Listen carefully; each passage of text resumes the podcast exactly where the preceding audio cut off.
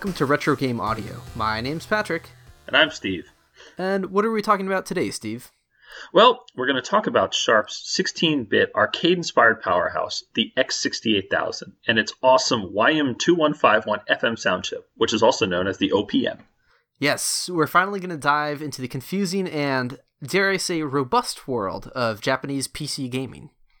Yeah, so I guess it's worth saying right from the start here. Well, um, finding information about Japanese computers from the 80s is exceedingly difficult. So we uh, really tried our best to confirm what we could here. Uh, a lot of what we found is secondary, tertiary type stuff. I mean, this is something that wasn't heavily reported in Japan, translated into English, and then put on a website. Yeah. So it, you know, it's very difficult to find things. And I'm trusting websites like VGM RIP uh, to have adequate labels for VGMs and soundtracks. Yeah, I just sort of have to trust them at a certain point. Yeah. So, and this is also complicated by the fact that there was an incredible amount of homebrew um, by hobbyists. I guess they're known as uh, Doujin. Doujin, how's that pronounced? A Doujin. Doujin, uh, mm-hmm. developers mm-hmm. in Japan, and uh, you know many of these were uh, ports from other consoles handled by secondary teams. You know, uh, which we'll discuss in a bit. So yeah, I, am not trying to make an excuse before the episode even starts related to our lack of accuracy here, but just be mindful that we try to get the best information we can. I mean, we always do, but uh, this yeah. one, and especially when we talk about these, I mean, we're eventually going to do episodes on the PC 98 and you know uh, the FM towns, et cetera, et cetera, et cetera. It's always going to be difficult to make sure that we're 100% accurate because I feel it's very hard to be accurate because there's just such a massive volume of uh, games, and they weren't really recorded. I mean, some of these games were, uh, you know, kind of made in people's homes and shipped out by mail. you know, so. yeah, which uh, you were telling me a bit about before, you know, off podcast, and I was surprised by like how small scale, like homebrew, some of these developments were. Yep, it's crazy stuff.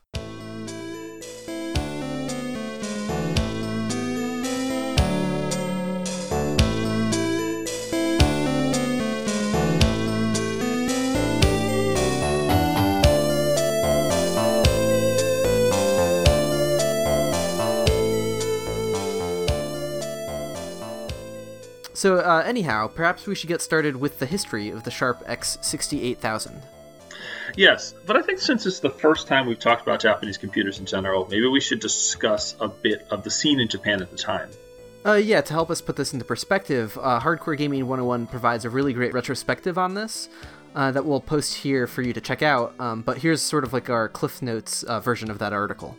Yeah, that article is really long, but I figured we could definitely talk a little bit, use that kind of as a guide here, and kind of give you the information that we thought was interesting from it, just kind of building into uh, what we want to talk about today, which is the Sharp uh, X68000. So mm-hmm.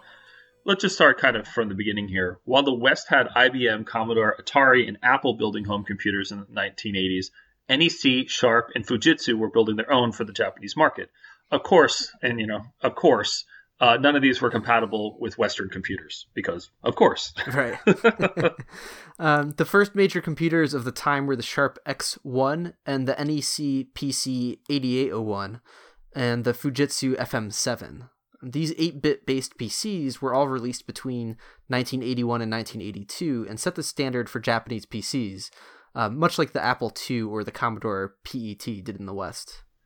Yeah, and I would say honestly, uh, kind of drawing from that, the most interesting thing I learned from this article, honestly, is that none of these computers could display Japanese kanji characters out of the box, meaning that you had that everything had to be written out in long form hiragana or katakana or even English. Just to display kanji required extra graphics cards or extra graphics programs, and even then, on an 8-bit machine, it took a very, very, very long time to display. Um, oh wow! Yeah, it, it, was a major pain point for uh, early Japanese PCs. Yeah, so that led directly uh, to the move into the 16 bit era of PCs.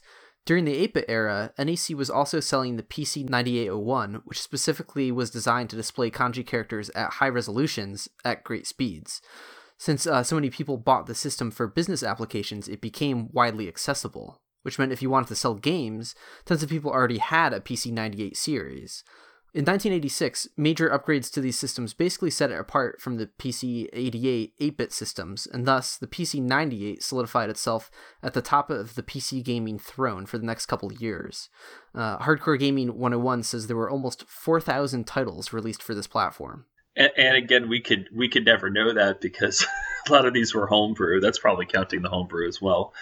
Mm-hmm. Um, but I think the most important and most interesting thing here is that the innovation in the Japanese PC computing was based on the speed of text display. That's you know, it wasn't necessarily graphics or sound until we get to about 1986 the PC98 series went on to be the most popular PC in Japan. Hell, the PC98 was around long enough that the very last version of it could run Windows 95.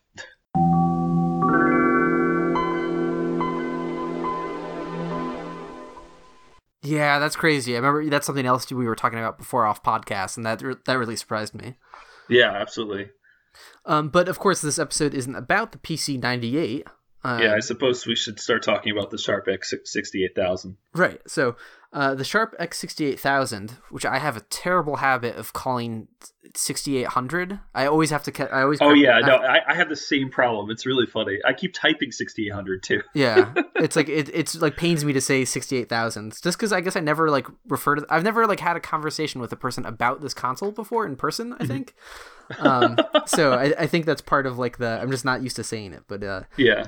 So the Sharp 68000 featured uh, Motorola's 68000 microprocessor, uh, hence the name, of course. So without going into do, too much detail, basically the X68000 was just much better than the PC98. It's kind of like comparing a custom-built Alienware PC to your work laptop.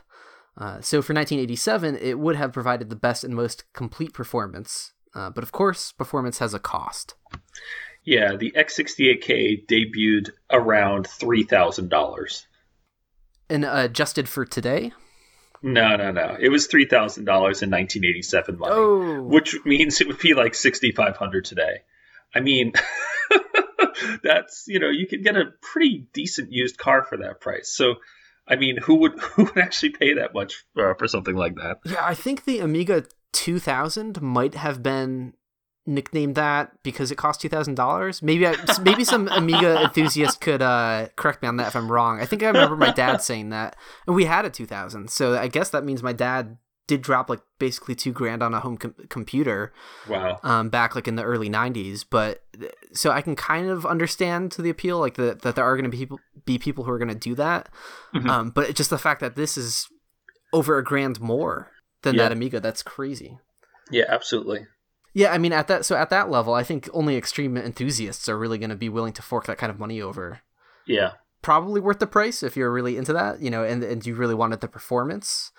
And it was powerful enough that companies like Capcom and Konami, you know, wanted to use it to make games, uh, arcade games.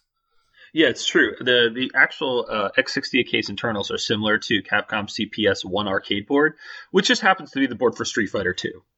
Uh, in fact, uh, Yoko Shimomura wrote the soundtrack to Street Fighter 2 on the X68K.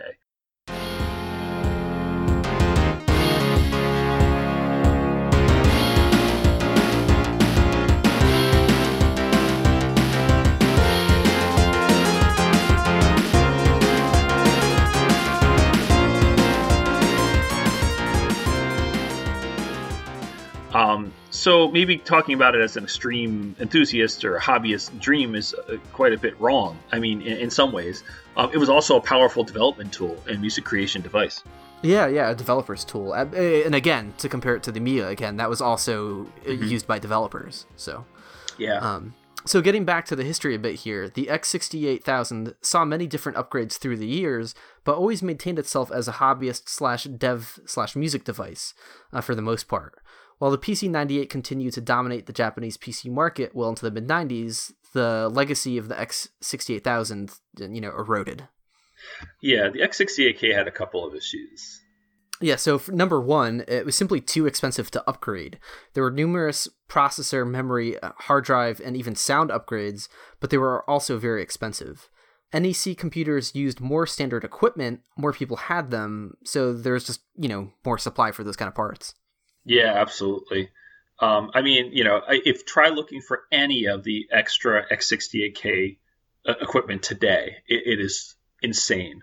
I mean, you, it's like you have to look at like a you know want to buy or you know like it, it's like hidden in the corners of places. It's very difficult to find anything for it. So it you know it, just shows how many were sold, in, in my opinion. Um, I guess the other issue, which would be issue number two, is well, it has notorious power supply problems. Yeah. Um, yeah, and so the last time I was in Tokyo, I had a X68K Expert in my little hands, like literally had picked it up, was ready to check it out from uh, Tokyo Beep. and to clarify, the X68000 Expert is a platform, not a person. Yes, yes. Okay. yes, yeah. It's not. It's not the expert. it, it is. The, it's one of the. Uh... right. Okay. Just making sure you yes. didn't pick up a person and try to take them back with you. Okay. I tried to take them back home with me. Yes. Right. Okay. Um. So. I mean, I, I, even asked uh, James York, uh, Chief Beats, uh, if there was, you know, how much it cost to send things to Japan Post because it was so heavy. I mean, those things are like tanks. I was trying to figure out how I, I would send it home. Mm-hmm. Um, so I mean, and even then, that was still five hundred dollars, even today. Oh um, wow, wow! To buy it, I mean, but it came with a keyboard. I was really excited about it, but after doing a little research and just kind of asking around, I, I was told specifically by many friends, uh, I'm a TrackMan, uh, basically told me this, and then I kind of verified it. Was well, the you know, go look about on the internet about power supplies what I found is that the X68K was the first computer ever to have a soft on power state, which meant the power supply was on all the time. Hmm. Um, I guess the way to explain this would be like you know your PS4 when you turn it off and it's you know it just kind of goes into a standby mode and starts yeah. blinking yellow. It's it's basically the same idea. Um, so either way, obtaining a 30 year old computer that was likely on for a good part of those 30 years probably right. means that you are going to have to either replace the power supply. Yeah. Um, in fact, by 1995, many people were scrambling for power supply parts, which there was like a lot of talk in the like Japanese gaming magazines about that. And so many, if not all X68Ks on the market have upgraded power supplies and or aftermarket power supplies because they all died. Mm-hmm. Um, there's a lot of uh, complicated guides on how to actually take a modern power supply uh, and you know make it take it and kind of set it up for your uh, for your uh, X68K. But when I when you're kind of messing with power and stuff, I I mean I wouldn't I wouldn't I wouldn't do that mod. I wouldn't I wouldn't be messing with the power supplies of these things, especially if I spent five hundred dollars on. Yeah, so leave that uh, in someone else's hands. Yeah, I, would let the ex- experts handle that. Uh, you know, and it's just really sad because I mean I I was playing on one in Akiba Beep and it was just like the coolest thing. Like the graphics are really cool. It really does look like an arcade console uh, in your own hands. But yeah, I mean that was enough to chase me away. And I mean I have a bunch of like useless uh, consoles and stuff in my house. So yeah, it it's just sad. Um, so uh, issue number three we had listed out here was its overall power. So the X68K technically outlasted the PC98's uh, production by two years, uh, with the last NEC PC98 model rolling off the shelves in 1992. So the final NEC computer could do one thing that the X68K couldn't, though. Like you said earlier, run Windows 95. Um, IBM compatibles had invaded Japan during the mid 90s and were quickly becoming the standard. This doomed the uh, longevity of the X68K. Luckily, Sharp had moved into making microprocessors and components during this time, um, so they weren't as concerned. Yeah, one of which was uh the they made the Sharp LR35902. This is the processor in the original Nintendo Game Boy. So just kind of as a side note here, kind of picking up from, uh, you know, just you're mentioning the PC, the last PC98 model. There was one more after that, the very weird PC98 21RA543, uh, which was an Intel Celeron based PC in 2000. Like, oh, what? I we'll have to investigate that when we do the PC 98 episode. That's really weird. I can assume it ran Windows 98. That's so strange. Huh. Anyway, I guess number four, and I, I, guess the very last one, um, other boutique hobbyist consoles started to appear. So you know, the PC 98 was something that almost everyone had in their house. You know, uh, mm-hmm. And this was a hobbyist console, so all of a sudden, other companies started to decide. Well, hobbyist PC technically, but other companies decided to enter that market by releasing their own consoles or PCs that were for hobbyists and for people, uh, you know, who really valued the arcade experience. So the Sega Mega Drive was released in 1998 and billed as, you know, having a Sega arcade console in your own home. Correction. Steve meant 1989, not 1998. To make matters worse, the SNK Neo Geo appeared in 1990, was marketed towards the same hobbyist gamers, and was significantly more powerful. It was also only $650 at its debut. Oh, so yeah. like maybe 1100 while, you know, the X68K was still on the market with the same hardware it had in 1987 mostly and was still at a $3,000 price tag. Yeah, that's So rough. I mean, that's really tough. I mean, the Sega Mega Drive did not do great in Japan, Um, but you know, if you're looking, if you're in the market for something that's going to play, and bring the arcade experience home, you had other options, and they weren't three thousand dollars. Yeah. I mean, this all eroded at the fan base for the console, and it appeared as early as 1991, 1992 that Sharp had no intention of uh, upgrading their systems to meet these requirements. Uh, Sharp had planned on making a 66 megahertz X68K known as the Power X, which utilized the Motorola Power PC. Yes, that, that's the same Motorola Power PC that was in the Macintosh Power PC line of computers. Um, but it was canceled when Sharp continued, uh, continued to realize it had more of a niche market in components and amid concerns that the market for PCs was becoming simply too competitive. Sharp was a much smaller company than a lot of its competitors. So to summarize, I guess we'd both say that the X68K was a niche computer that was extremely powerful. Uh, it had a great library of straight arcade ports and also, you know, had very useful development tools. Uh, but then it got overshadowed by other innovations, uh, you know, especially due to the lack of hardware support. But even today, the computer looks great and sounds great, and that's just a testament to the overall design of the system itself. Yeah, I, would say that you know if I look back on it, it really reminds me of when I see Amiga today, and I'm like, wow, that still that would still be passable. I would still like to play this. Like it still looks that good. Mm-hmm. Uh, and the X68K is very much something like that. Uh, you know, in terms of wow, you know, if I had, that's why I saw it. I, I played it in person. I'm like, I have to have one of these. How much will it cost me to bring this home? Um, you know, but the thing you did mention in there was sound, and this is a show about sound. Um, yes, it is. Yeah, I like to get carried away in the history, and hopefully that was pretty informative and and kind of setting the stage for other episodes we'd like to do on PC, uh, you know, Japanese PCs. Mm-hmm. But this is a show about sound. yes, yes. Yeah, so let's get talking about the audio.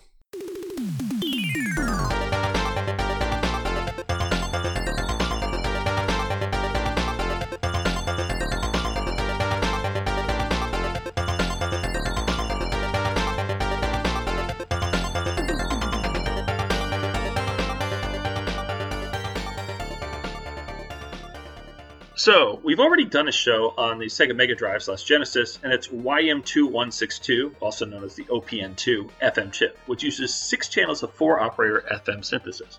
Well, the Sharp X68K uses the YM2151, known as the OPM.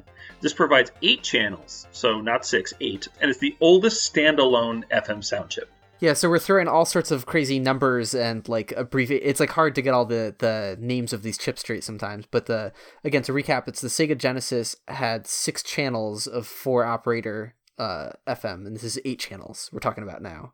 Uh, so it's a couple more. Yeah, and um, so in terms of differences though between the OPM and the OPN2, there's only a couple. The main one is that the sixth channel of the OPN2 can be used for 8-bit uh, PCM sound samples. Uh, the OPM does not have an integrated way of producing samples. Yeah, and so as a result, the uh, X68K had a companion chip, the uh, OKI MSM 6258, which allowed the X68K to play back 4-bit ADPCM samples. Ah, okay. So, uh, it's going to get a little technical here, but we should note that there are differences between uh, PCM, DPCM, you know, used by the NES, and ADPCM, which the OKI 6258 uses. Um, here's a good way to look at this without getting too technical. PCM stands for pulse code modulation. DPCM stands for differential pulse code modulation and is a form of PCM.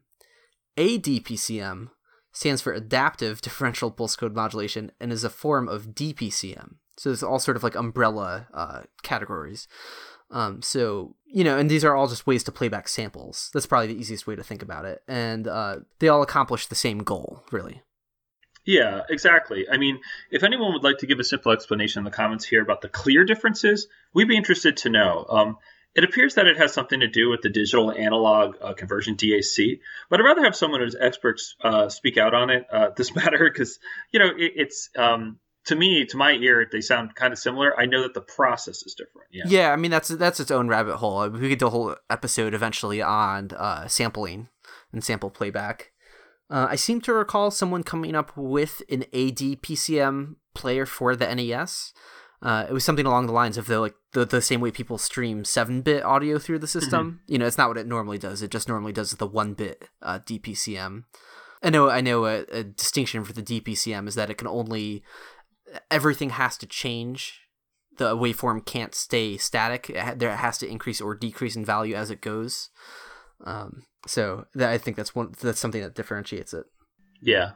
So, anyways, if that all just sounded like a bunch of gobbledygook, uh, the important takeaway is that the samples on the X68K are going to sound better than NES samples, but worse than Sega Mega Drive samples. Basically, you can think about it as like samples that are 1 bit versus 4 bit versus 8 bit. Yeah, and I mean, it, it should sound. I mean, despite differences between those three different bit rates, they shouldn't sound terribly different.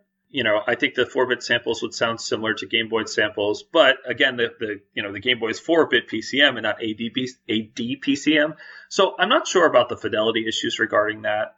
But you know, yeah, the the bit rate is the key thing here, I suppose. Uh, when we asked around, most people said that the bit rate would determine how we heard the sample, uh, more than the way uh, of how the sample was produced, if that makes sense. Yes, so hopefully that isn't too confusing to our audience here. So sorry if it is. yeah, again, just just picture uh, NES samples uh, on the bottom, you know, Sega Genesis samples at the top of the spectrum that we're talking about, and uh, this is just somewhere in the middle, kind of alongside the Game Boy. Yeah. Yeah. And so I guess, you know, just uh, so we're talking about that difference. Another difference, I guess, uh, between the YM2151 is that it lacks the YM2612's uh, ability to change the third channel into four separate operators, though it does have an optional noise mode for the eighth channel that allows it to use just one operator to make some interesting noises. I haven't played around with it much myself in my work with the OPM, but I've heard other people who have used it to great effect. The YM2151 slash OPM also lacks an SSG engage mode, um, which is something we mentioned in the Mega Drive episode. Yeah, and I asked around, uh, you know, to some friends on Discord who are in the Battle of the Bits scene, uh, you know, just trying to get a general idea, like what is the real difference between these two chips? And Movie Movies One specifically stated that nearly all the sound patches that work on the OPN series of FM chips work flawlessly on the OPM, excluding any of those that have an SSG engage or LFO mode. So basically, it's the Sega Mega Drive slash Genesis with eight channels of FM instead of six, and one dedicated sample channel. And you know, it, unlike the Genesis, it's missing the legacy. You know, the eight-bit voices doesn't have those in there.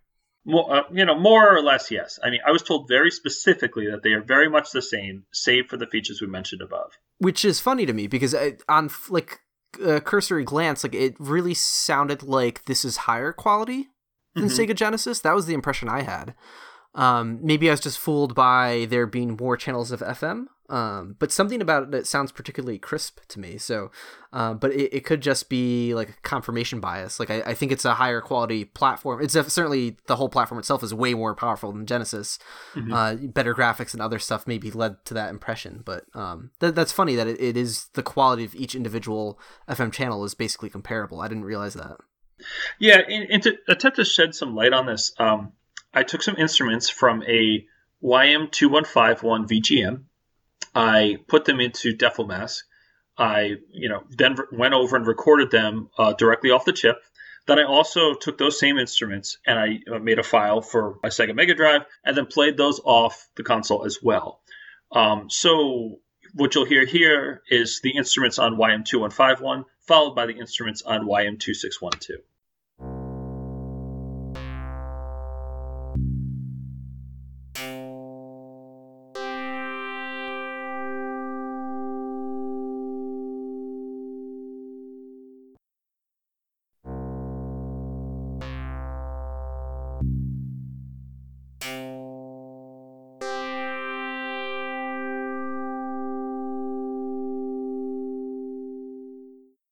Yeah, okay. So some of those notes, I, I felt like I heard a little bit of difference, but s- some of them I couldn't tell a difference at all. Yeah, I mean, it, it's it. I really have to look at them kind of, you know, in tandem. I, I spent a little bit of time listening to it. I noticed maybe some difference in attack. You know, if you guys can hear it better than me, please put it in the comments below. You know, for the track here, I, I had a little trouble hearing it diff- being different. But as you can see, you know, for one, they worked on both consoles, so they're the same instruments on both consoles. Mm-hmm. Yeah, I'm just going to have to do a little bit more research on that. I, am not really sure. I know that when I play VGM files back, uh, you know, from an X68K game or a YM2612, uh, that they show different frequency rates. I, am sure it has something to do with it. Anyway, the next thing I want to demonstrate, uh, you know, just as, as an exercise here, is how 4-bit sample sounds different than Mega uh, the Mega Drive's 8-bit samples and the NES's 1-bit samples. The best way I figured I could try to do this was to take a couple uh, samples and then play them back on the Mega Drive and the NES. Uh, for the 4-bit sample, I sampled down to a 4-bit rate and played it back. While I know this isn't best practice, I, I don't really have a device that currently plays 4-bit ADPCM. Uh, you know, the Nintendo Game Boy is 4-bit PCM. And if I'm going to get it wrong, I may as well be completely wrong. Sure. instead of using a different console and method. So here's a couple samples. You'll hear them on Mega Drive, then 4-bit Microsoft ADPCM, and then on an NES. Diplomask. Diplomask. Diplomask. I still think I love the crappiness of the NES DPCM the most. It I does, the- it does have a charm to it. Yeah, Yeah. I, I love how terrible the vocal samples sound in there. It's great. Yeah, it has that like little crunch in there that you didn't intend to. Mhm. I, I mean, and so as you can see, like uh, you lose some fidelity as you go, um, and I guess it's it, it's kind of bothersome. I mean, you I, you said you just liked it, so Yeah, I mean, it no musically like there's a kind of a sweet spot. I think DPCM is a little too low quality. I actually really do, even though I haven't messed around with making Game Boy music much myself. I actually really love how the 4-bit PCM samples sound on the Game Boy.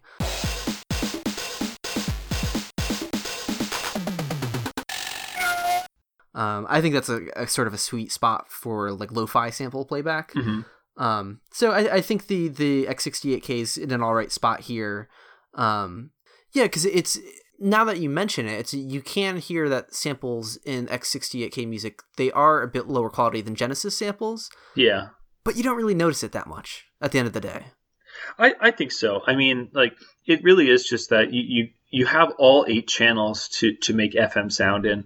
A lot of people will, you know, put just like a kick drum in the uh, you know the the uh, 6258 and they'll use the other channels to make drums and still have you know six channels to mess with so Exactly. i think it's it's handled very well uh, Mhm. in a lot of tracks uh, and i think that's you know it, it's it's a great chip and it, it you know having those eight channels having all that together really just kind of it, it irons over it a little bit if you will Yeah, It- oh, it- it, makes it forgivable if you will Yeah, you, you work around the samples. They're such a small part of the overall sound uh, Mm-hmm. Yeah. that it, it really doesn't matter that much.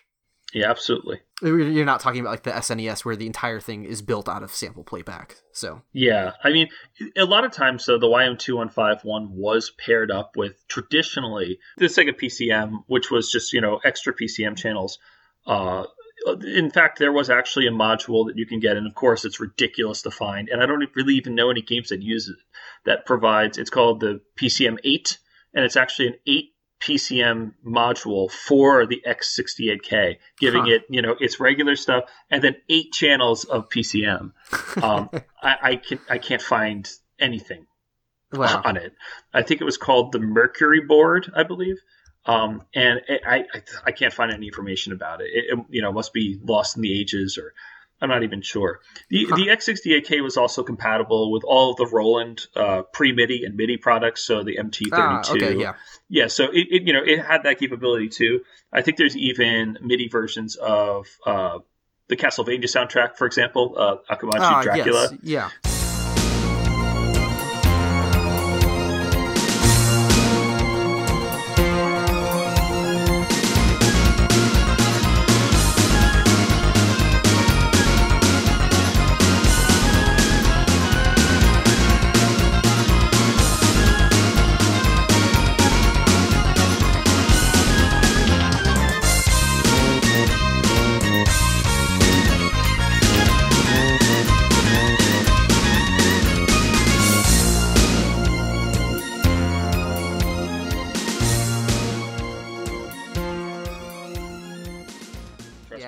that stuff's as cool as just the like the traditional FM audio setup for the system, though. Yeah, yeah, absolutely. You know, so it, it's interesting that there was still kind of like hobbyist stuff in there, but and the YM2151 being versatile and kind of really used in lots and lots of arcade boards uh, just shows a testament to that. And you know, that choice of putting that in this console really is like a homage to what we see in in the arcade. Mhm.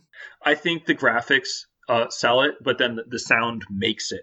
And I think that that like having that big cacophonous like FM in your face of eight channels kind of going off in different directions is what I remember the arcade being as a kid. Yeah. Uh, like very loud, aggressive FM pounding me in the face, like the Turtles, uh, you know, the Turtles arcade game or something, where Mhm. like it plays this very loud FM music right at you. It, those games were YM2151. Uh, Turtles in Time was YM2151.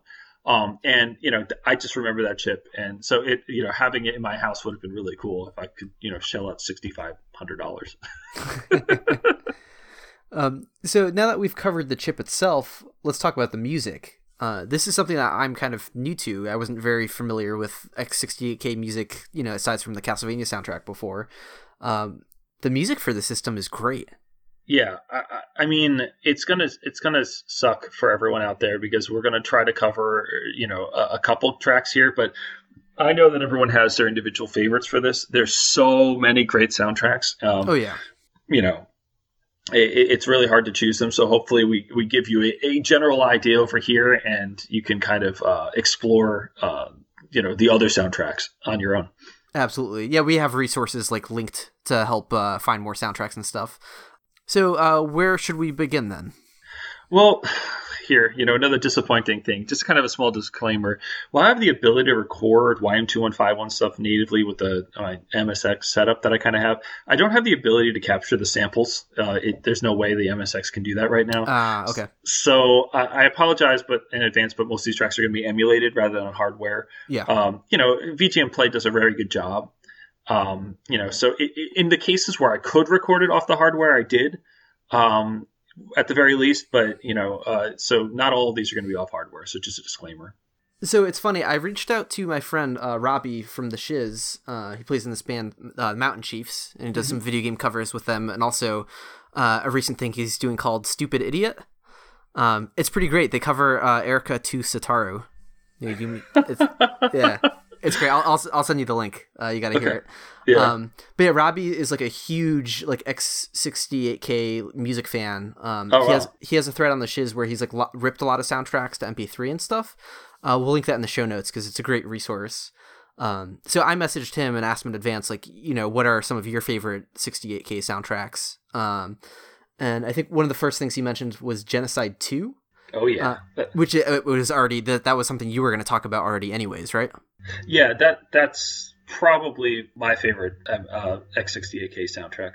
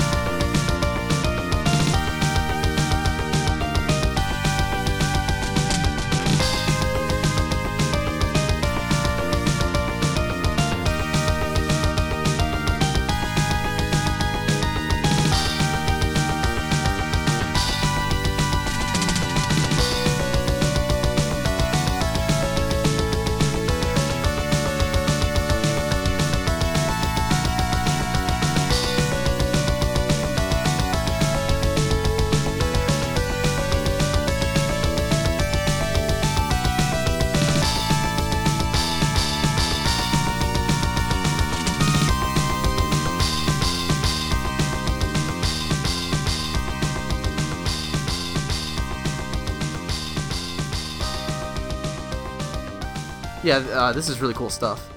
Yeah, I mean, you know, Genocide 2 started me down this crazy journey. Um, I stumbled on it while looking for interesting OPNA, which is the chip in the PC98 uh, tracks on YouTube. and you know, I, just after hearing this, it really got me hooked on the sound of the OPM, uh, and I probably listened to the soundtrack from start to finish about three or four times a week. Though you know we keep bringing up the samples, uh, the one thing that's kind of instantly noticeable here is the low quality of the cymbal samples. Uh, a little unfortunate.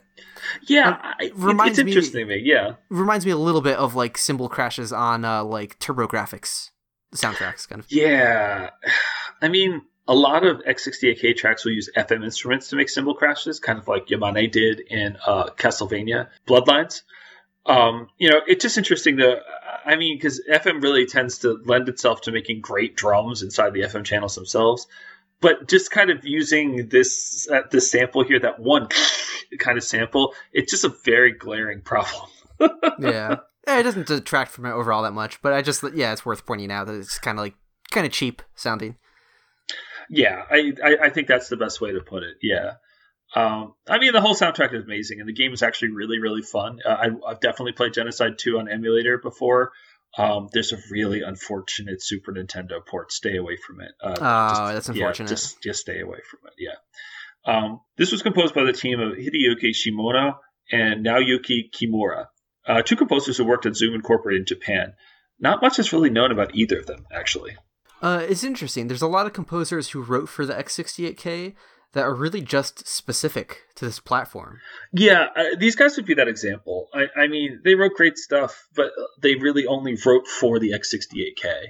Um, so just kind of, you know, because I can't only play one song from this game, here's another song uh, from Genocide 2.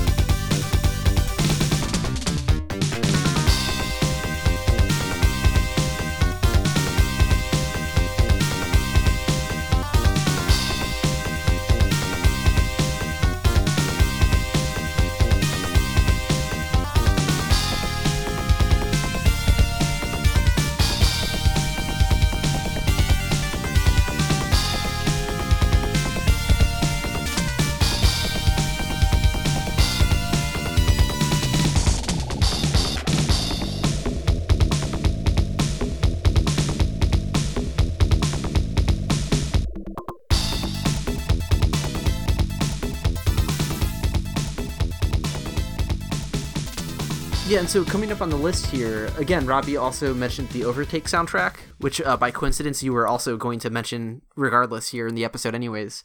Um, uh, what's up with the Overtake soundtrack? So it's these same two guys uh, who wrote it. It's, it's, ironic that two of the most well known soundtracks for this system, I, and arguably I'd say two of the best soundtracks for the system, were written by the same two guys. Um, so let's listen to a track from Overtake.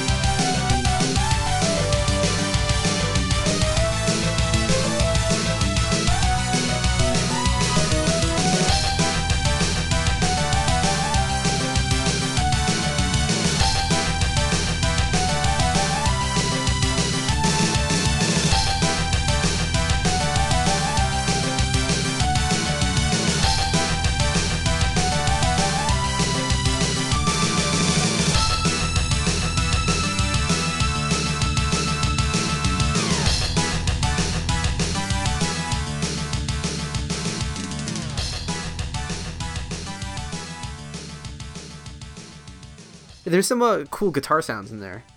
Yeah, I actually really like the guitar sounds. I, I'd say, you know, honestly, uh, just I know that this is kind of like even just I love this music, but it's a little cheesy. it definitely is a little mm-hmm. cheesy, um, but uh, there's something really great about it, and just kind of free, and just like the, the way that I expect FM to be, you know. And, and, again, I'd say these, these guys did some of the best work on this entire con- this entire console slash mm-hmm. Uh, again, I think this is going to be a pretty obvious choice for the platform. Um, mm-hmm but it's it deserves to be mentioned. It's not not just because it's popular, but because it's fantastic. Mm-hmm. It's the Akumajou Dracula, um, you know, essentially a Castlevania One remake, sort of. You know, yeah. it's called the Castlevania One remake because you're Simon Belmont, and some very few parts of the game are like kind of similar. Uh, yeah. It's just it's just another Castlevania game though, really, uh, with like a few covers of classic themes. Um, but it's a, it's a great soundtrack with some original music as well. There's an awesome loading song like when you first boot the game in the game mostly plays just like during a loading screen like you don't it's not really set to anything uh, and this track is fantastic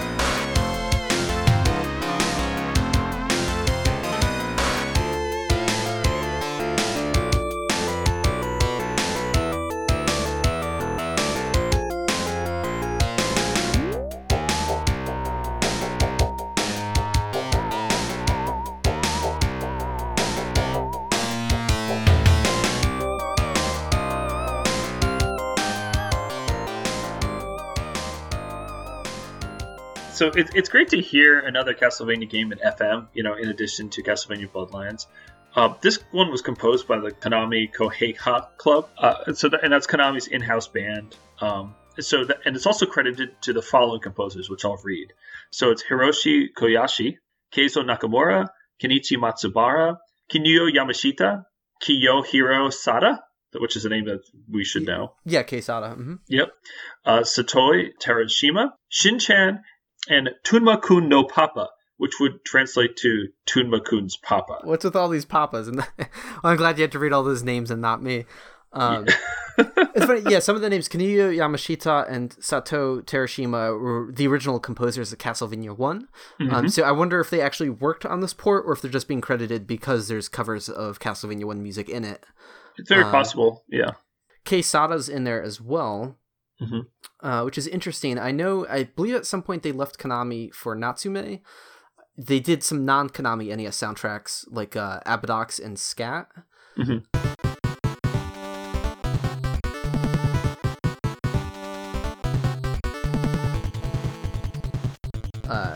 So it's interesting. I wonder what their involvement would be at this time. I didn't believe they were involved with the original Castlevania, so that's interesting. Um, so Keizo Nakamura is listed as one of the composers here, not to be confused with Kozo Nakamura.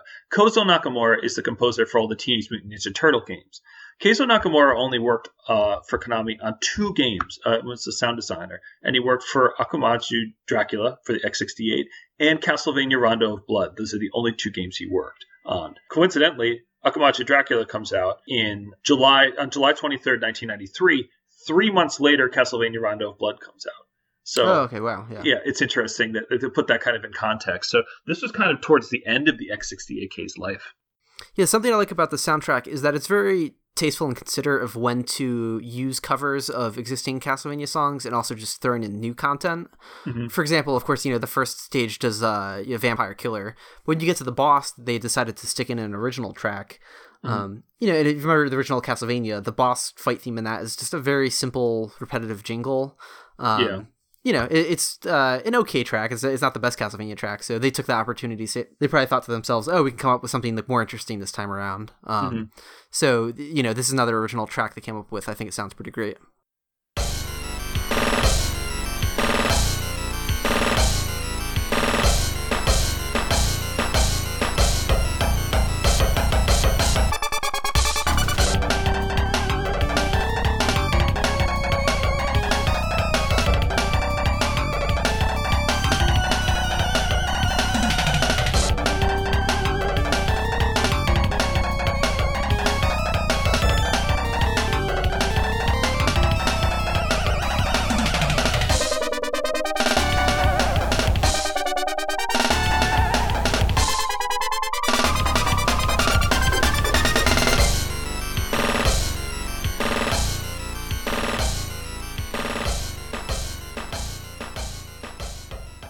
One other track in here that I know Robbie really liked is uh, Thrasher in the Cave, the stage two music.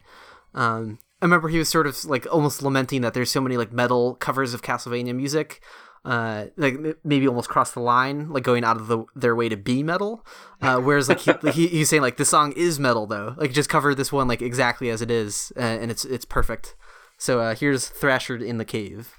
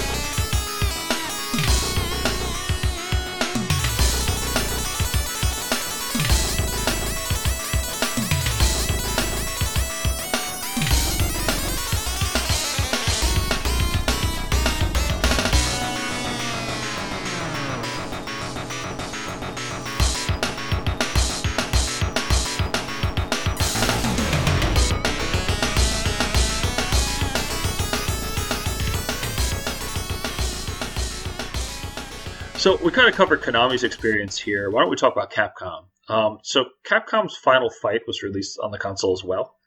Uh, and this was composed by Capcom's house team of Manami Matsumae, Harumi Fujita, Iwashi Fujita, also known as Boom Boom, uh, Yoko Shimomura, and Yuki-chan's papa, which is Yoshihiro Sakaguchi. Um, you know, lots of papas here, Yeah. apparently. so let's listen to the intro song.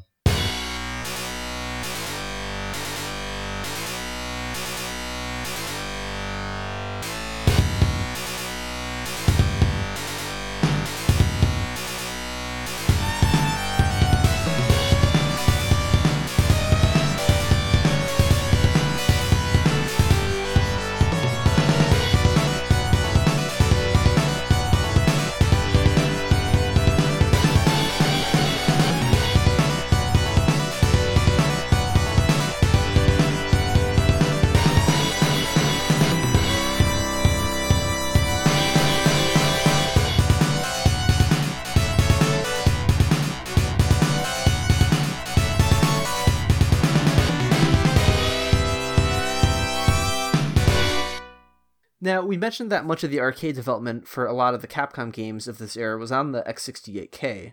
Uh, as a result, the gameplay and soundtracks are very similar. Uh, here's that same track, but on the Capcom uh, CP arcade board.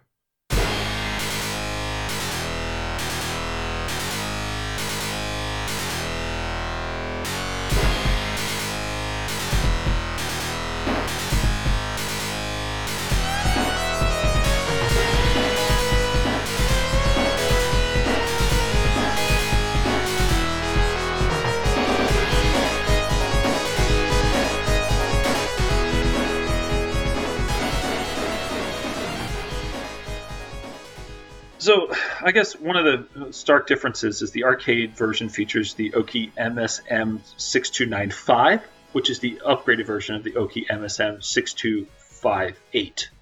Um, it features four channels of the same 4-bit ADPCM. So the uh, X68K has one, the uh, the CP board has four. Huh. Um, that being said, I, I kind of actually really like the X60K version better. Yeah, I don't I don't know that all those extra samples uh, are necessary. Uh, It's cool, but uh, They're kind of they're kind of a little chintzy too. They, it, like I, I get it, but I mean, and I'm sure that the arcade version is probably the original, and you know they're kind of co-developed. But I think you know sometimes having more is is less. You know what I mean? oh yeah, yeah, no, I can think of multiple examples where I, I prefer a more like chiptune version of the soundtrack over a, like a Red Book audio version. Oh yeah, absolutely. Like um, Snatcher, uh, Ys Three, like those Oh, are yeah. sound like the the chip versions of the soundtracks are better than like the full synth versions. So Yeah. So, you know, I don't want to get back into history too much, but it's interesting to just kind of step back for a second because a lot of uh, pretty famous video game composers, or just famous composers in general, got their, you know, start by writing for Japanese computer games. Um, it, there was kind of a computer music renaissance during this time, and, and many, you know, important composers found their way. Um, Koei, the company that we all kind of know for making Romance of the Three Kingdoms and Nobunaga's Ambition, Mhm. uh, you know, and it's been around for a long time. Originally started out as a company with literally a husband and wife team who were, you know, filling out catalog orders from their own house, saving the games onto discs and sending them out to people. Um, Wow. And their composer, somehow, somehow, in some weird way, their composer at that time was a very young Yoko Kanno of Cowboy Bebop fame and many, many other important Mhm. soundtracks, like uh, a huge list. Um, I mean, and one of her first works was actually for Koei for Romance of the Three Kingdoms uh, for the PC 88 and Sharp X1.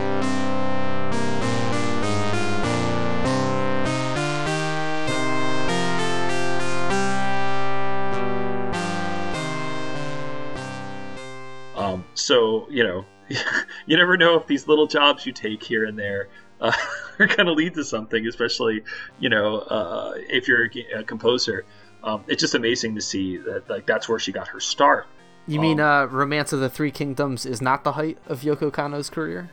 No, I mean the the main theme to it is actually really great. Um, so is the the main theme to Naga's Ambition is great. I remember there's listening to it on the old uh, orchestral sound versions or the the the, the video games with and orchestra soundtracks. Mhm. It- they did a really great job with that. I, I think it was arranged by her too, which is even cooler. Um, but I mean, like she got her start on this, and yeah, it's just it's just so cool. So another really famous uh, composer that got their start on the Sharp 68K is Motoi Sakuraba.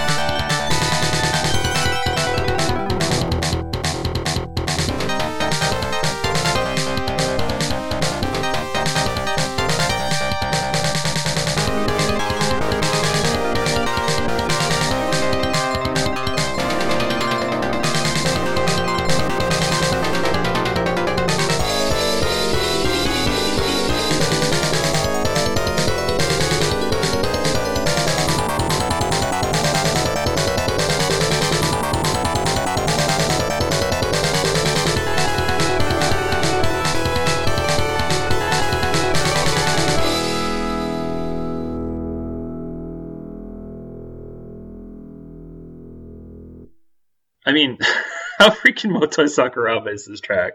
This is the intro to Soul Feast, or Sol-Deace, it was called here for some reason. I don't, what the, whatever. right. okay, sure, why not? Um, it was released on the Mega Drive as well. Um, and you know, it's interesting to hear his style in kind of a- a- an older form. Um, his background is prog rock. He played in prog rock bands, and he was always kind of considered, uh, you know, as they called him, the Lord of the Board, you know, for synths and, and whatnot. So mm-hmm. it makes a lot of sense that he's writing FM stuff at this time. So here's another track from uh, a game he worked on for the X68K, uh, Arcus Odyssey.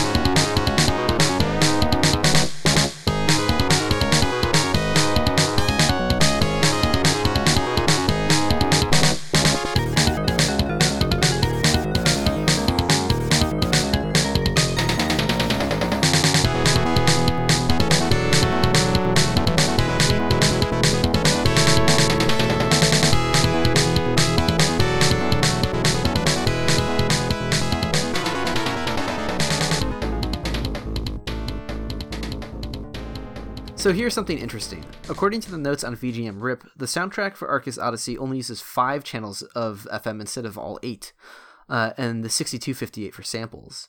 And this game was ported to the Genesis, so it's sort of like uh, he was bearing those limitations in mind. I kind of think so. Uh, just just as a comparison, let's listen to the same track that we just heard, but on the OPN2, which is the YM2612, or the Mega Drive.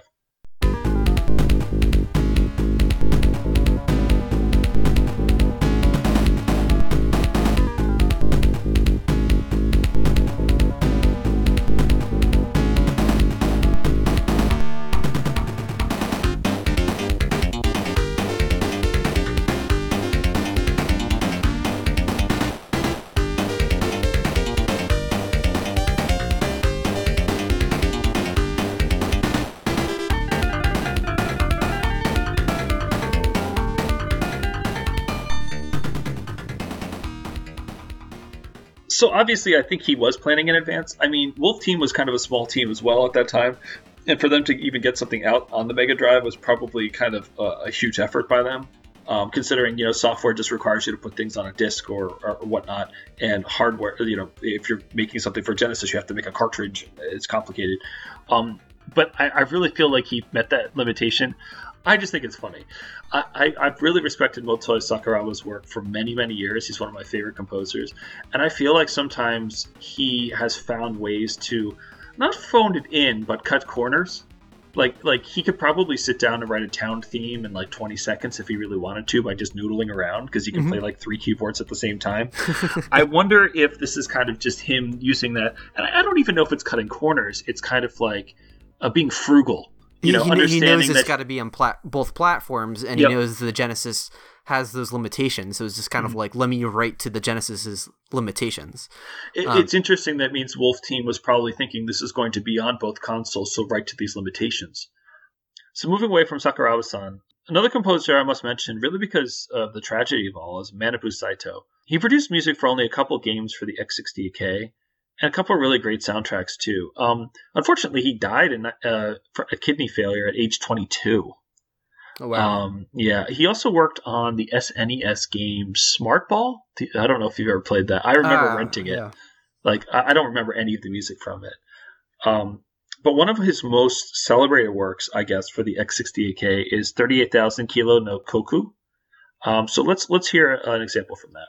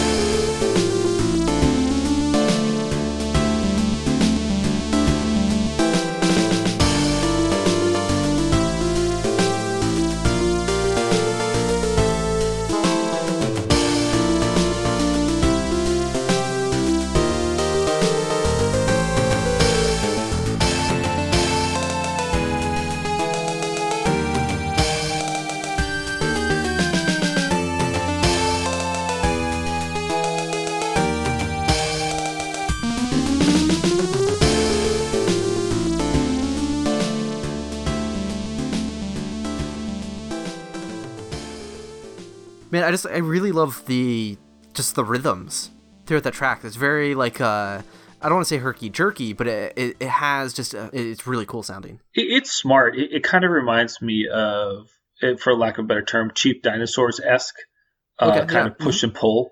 Uh, you know, I, don't- I don't know if Dino would agree, but, but it, it reminds me of that kind of feel. The whole soundtrack kind of does, where it's like a combination of jazz fusion, jam, uh, progressive rock. Like it's just it's a very interesting soundtrack. It's some really like heartful moments. Um, I mean, I'm going to link the soundtrack here. Uh, please go and do yourself a favor and listen to this entire soundtrack because it, it's pretty deep.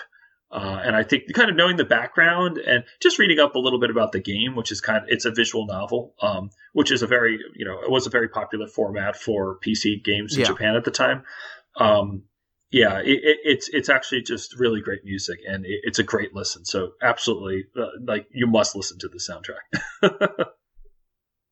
So we have another soundtrack here, uh, Cyberblock Metal Orange EX. um, well, that's- yeah, what's the deal with this game, Steve? let's just be honest. It's an erotic puzzle game. Yeah, that, that, that's a thing. It is a thing. Yeah, it is. It is. Some of these eroge games have amazing soundtracks. Um, Yeah, they do.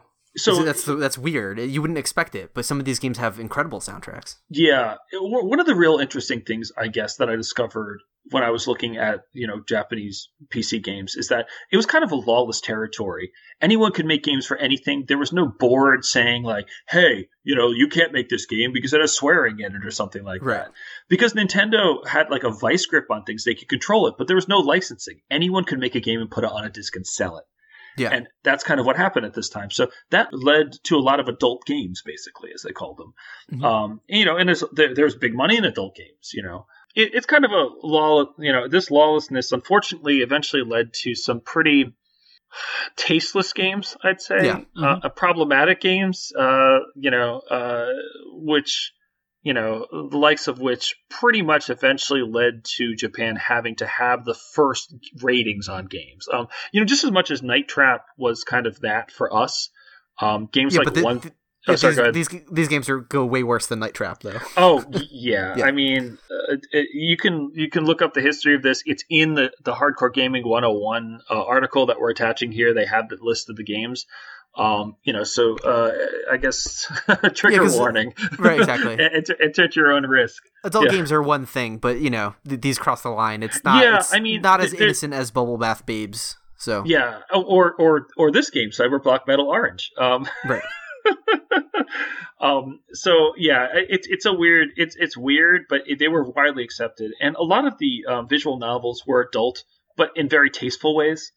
Um, I think one of the the most the funniest comment from uh, the Hardcore Gaming 101 thing was kind of like, yes, please emulate these games, but don't emulate anything for the PC 98. You know, if you have children around, because it could just randomly turn into naked people. Oh yeah, yeah. Be- it, like That's great, it'll yeah, just be like, believe it. oh, you know, you're playing this fun platformer, and then there's just a bunch of naked people. So there you go. Uh, you know, so don't play PC 98 games. You know, they're they're not suitable for work. Right. a warning. um, but getting back to this game, Cyber Cyberblock Metal Orange EX. Um, this was composed by Momoko and Resin, um, which are the aliases of Hitoshi Sakimoto and Masaharu Ah, Iwata, which okay. are really famous people. Um, yeah, yeah. I mean, they've made a million games as a pair, including Tactics Ogre, Final Fantasy Tactics, Final Fantasy 12. Uh, I, I mean, those are three that I picked out that I could think of. The list is freaking huge. So, So let's take a listen to one of the lighter tunes from the soundtrack.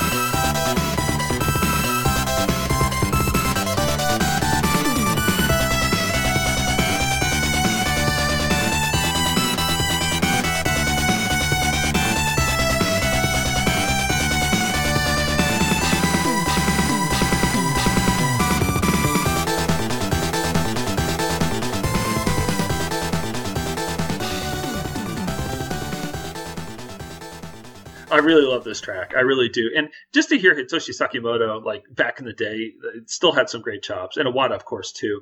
Um, but I, I can't help but feel cheated with that bad cymbal.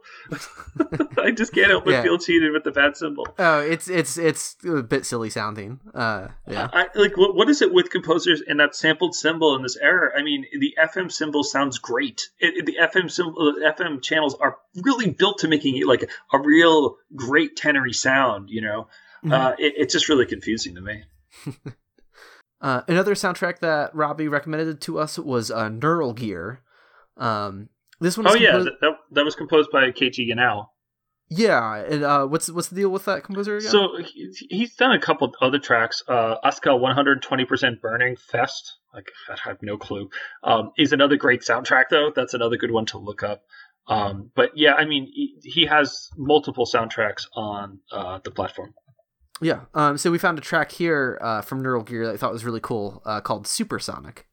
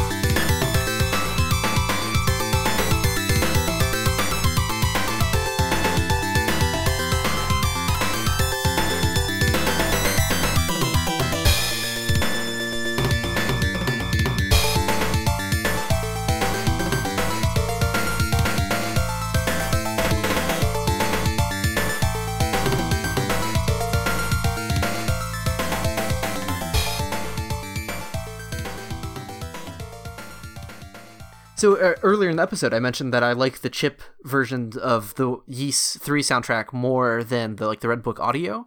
Um, when I said that, I specifically had the Sega Genesis version of the soundtrack in mind. Uh, Super Nintendo soundtrack is pretty good too. I I have like an absolute soft spot for the Genesis soundtrack.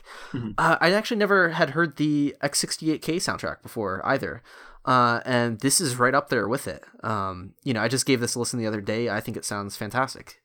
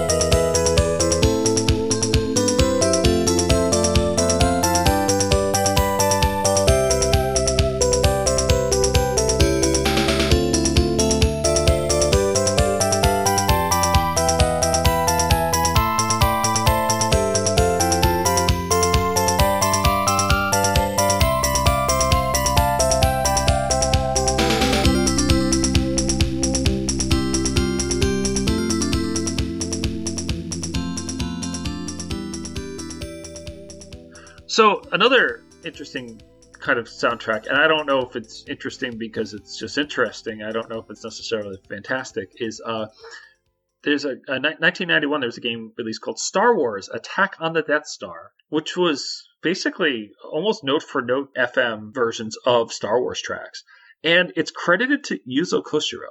Oh, so that that's unfortunate. That like, so you're saying that we're, can't expect like Koshiro-ized versions of Star Wars music. No, it seems that it's very note for note. So why don't we listen to the Cantina theme from this soundtrack, which is probably the best track on this uh, very unfortunate soundtrack.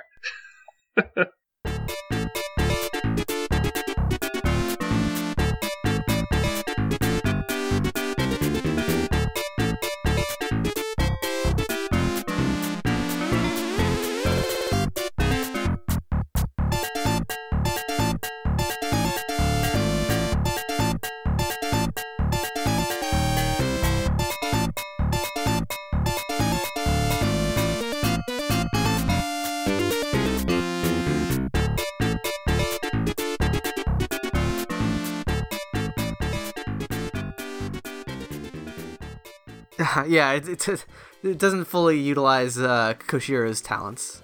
No, I mean, you know, sometimes you got to take a paycheck, right? I, Oh yeah, so- uh, absolutely. Yeah, no, you can't can't fault him for that at all.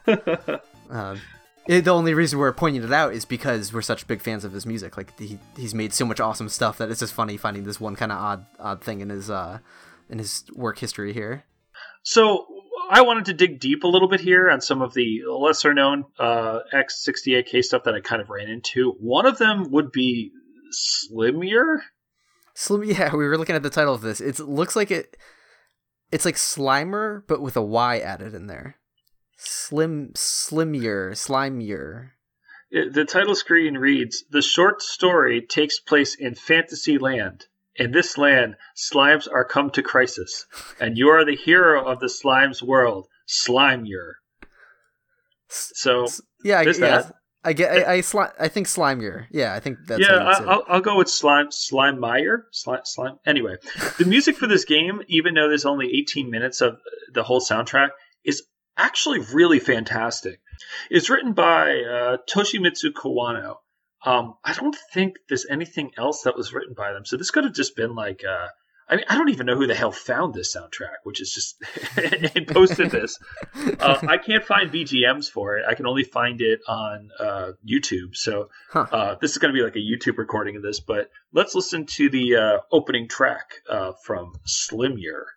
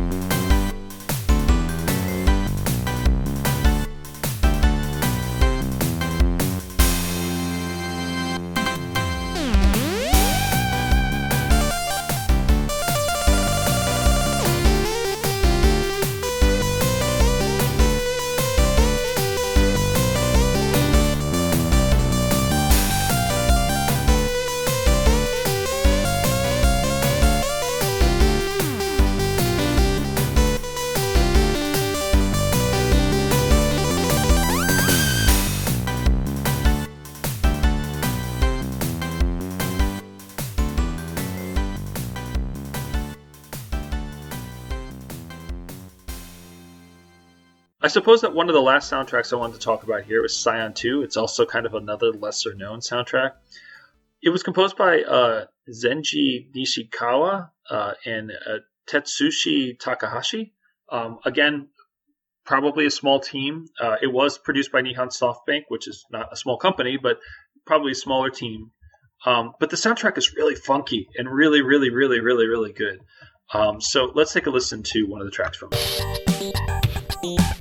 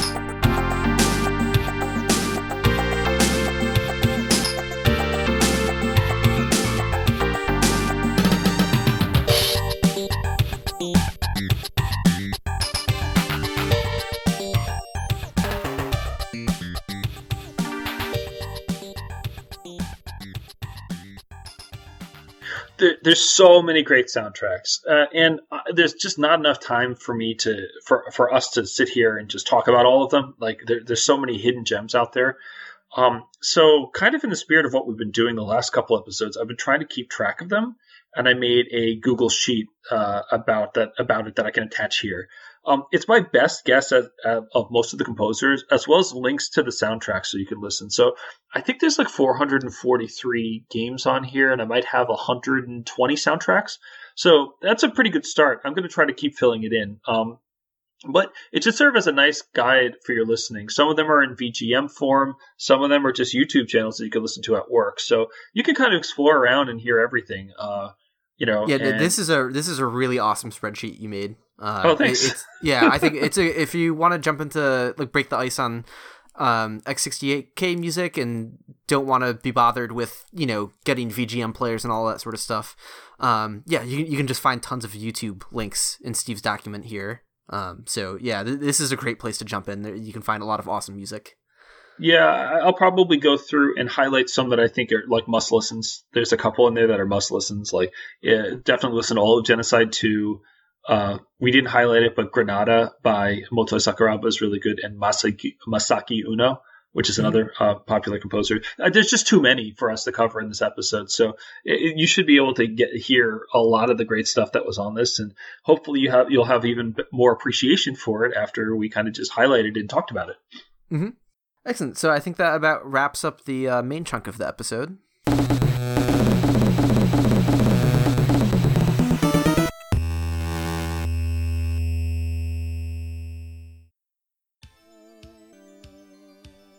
So, uh, what's going on? Um, so uh, recently in Philly, I saw Bit Brigade live. Uh, I know you got like swamped with a bunch of shit. You just you drove back from Boston, um, the night before, and like Oh, it just yeah. there, there, there's a snowstorm. Um, so I know Yeah. it's, it's it sucks you couldn't make it. Um, Yeah. but I saw Bit Brigade, and I was talking to Bryant uh, from Bit Brigade, and he had they were all listening to the podcast while they were traveling. Oh wow. Yeah, and uh, he actually had awesome feedback on the Lost NES music episode um, because Bit Brigade has performed. If any listeners aren't familiar with them, they're a fantastic, um, you know, like NES cover band where they have one member of the band who plays the NES. Um, not as an instrument, he, he plays the video game, and the band will play the music to that game. Um, you know, as it's happening. So if he suddenly dies or he beats a boss, it's the music changes to match the gameplay and uh, they've performed Ninja Gaiden live, and so they know there's an example from that. Um, it's one of the boss's like death cutscenes. Um, that is an example of music that gets cut off early. And uh, when we did the Lost NES music episode, I tried to include every example I could think of for that category. Um, and so that's that was one I didn't know about at all. And uh, Oh, so they they've covered the whole thing before, like for recording the song. Um, but they never get to play the whole thing live because it doesn't, you know, the gameplay doesn't allow it. Uh, so I thought that was a cool example. We'll play the uh, full track here uh, so you guys can hear it.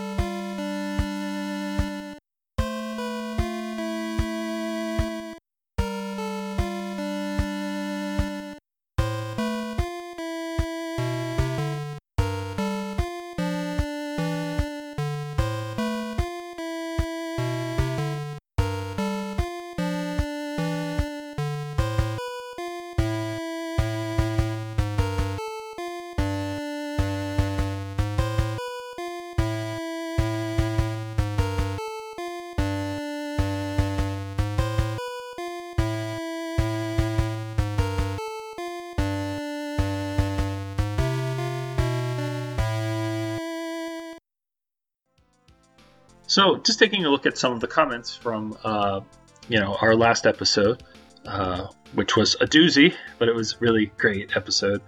Valen S says, uh, "Is there ever going to be an episode on Tim Follin? Uh, you can't avoid that any longer." Yeah, it, I know. Um, we're Oh, yeah, working on it. Like that's definitely something in, in the cards. Um, Oh, yeah. I think we want to.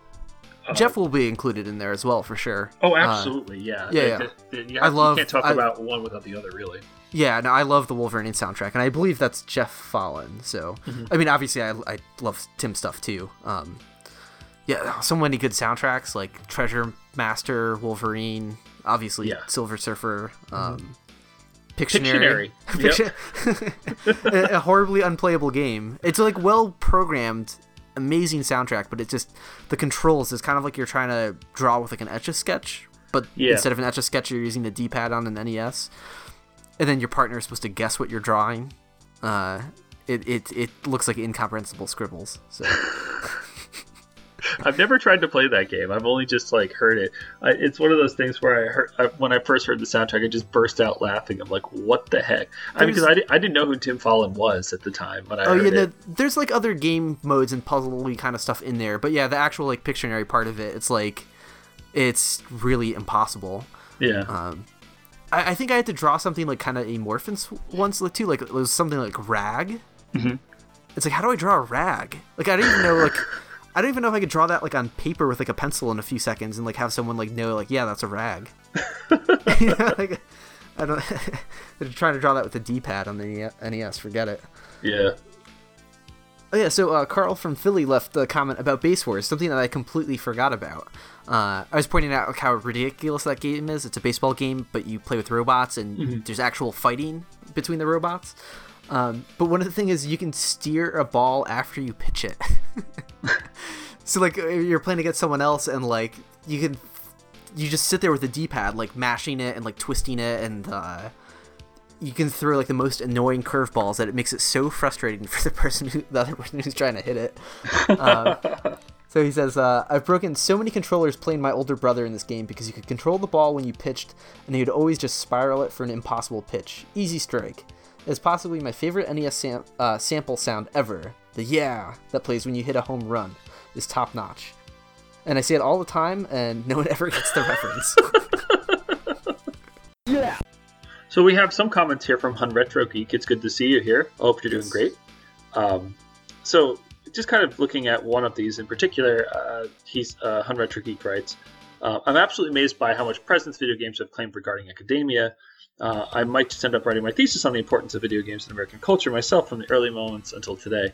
It's interesting. I mean, what drove me to do my original music degrees was my interest in this stuff. Um, and I mean, like, I don't. It's interesting because I think it was basically even. I mean, I was in school ten years ago, and it was it wasn't like it was kind of laughed at that I you know liked video game music. right. you know, right, so. Uh, just seeing that it's kind of becoming more mainstream, you know, I mean, I, I was basically a film minor too, and I saw that there was a lot of things that they were doing on preservation of film that we should be doing with video games.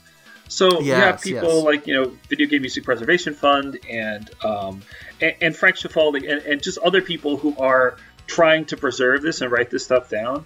I mean, I just there's tons of composers that have just been lost with time uh, over the history of you know classical music that we you know if someone had written something down, if one thing had rolled another way, we would have known about. And it's Yeah. really sad because even just things in recent history, not 200 years ago, like 20 years ago, we're, we're losing uh, in some places here. So Oh, I yeah, think that there has to be like a, a movement for academic preservation of this and also studying it.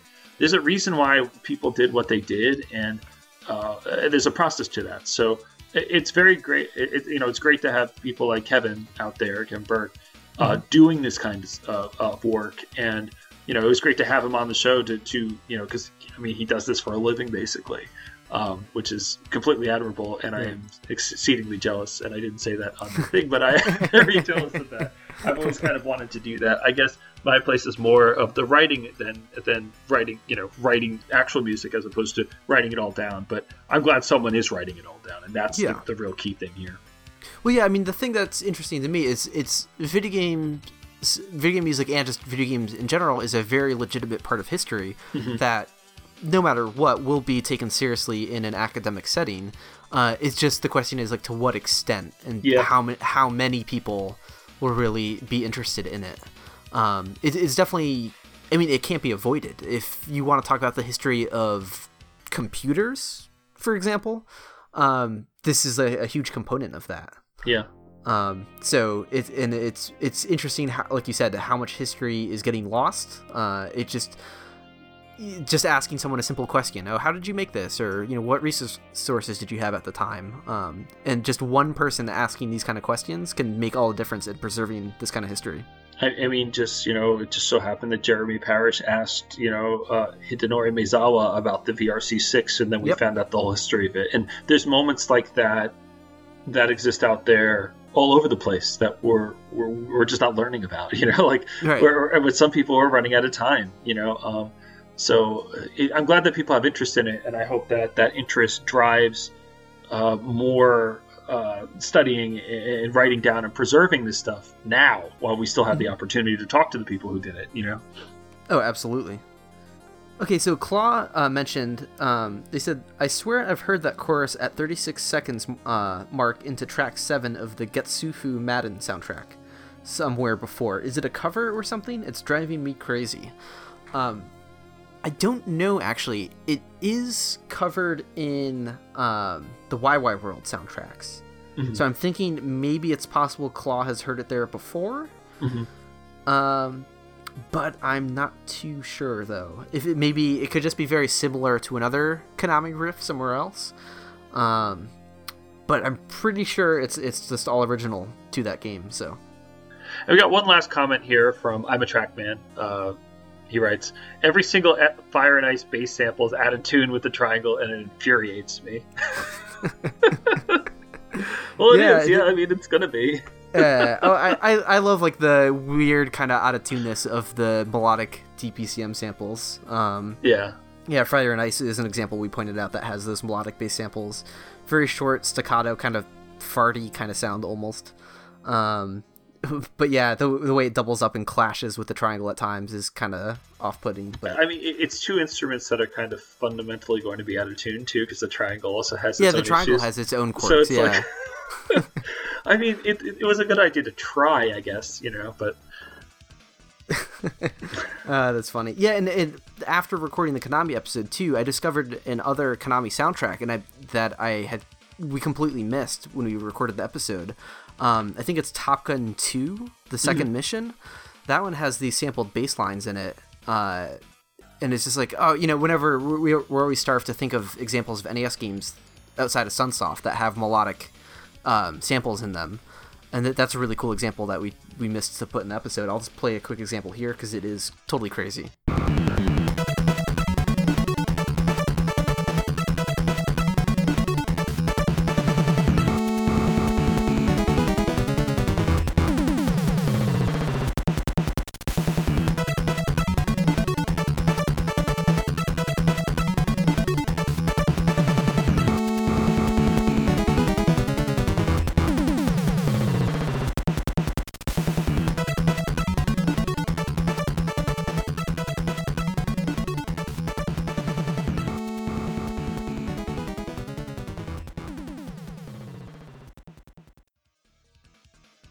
Patrick, did anyone successfully name that game uh, from our last episode? Yes, they did. Uh, as a quick refresher, this is what we played last episode. Danger,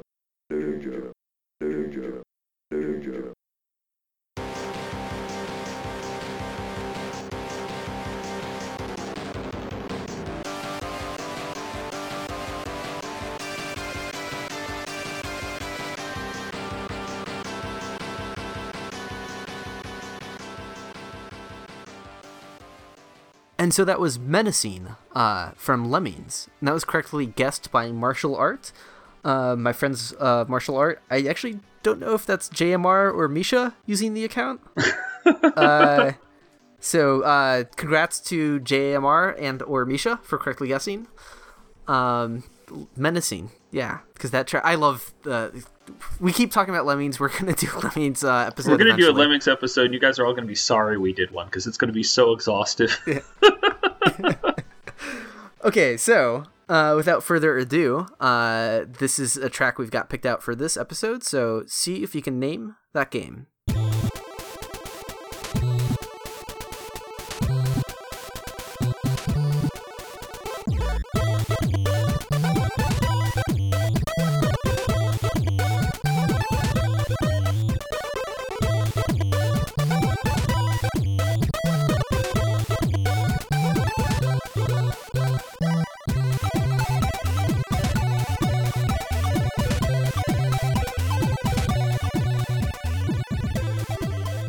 All right, so that leaves us off at the uh, fi- you know the final moments of our episode here. Steve, do you have a song of the week picked out? Yeah, I- I'm going to go with uh, something from Genocide 2. Um, probably, I think my favorite track of of all of it. I mean, everything in, in there is really good. Would be Red Hot Atmosphere. I- I've noticed that almost everyone who rips this track makes it play four times through instead of two, uh, and I think it's actually it's probably worth listening to. Uh, you know, four times through. Uh, it's it's a great track. Uh, it has some really intricate parts and some actually some really great FM work. So we have it right here. Take a listen to it, and thank you for listening to Retro Game Audio.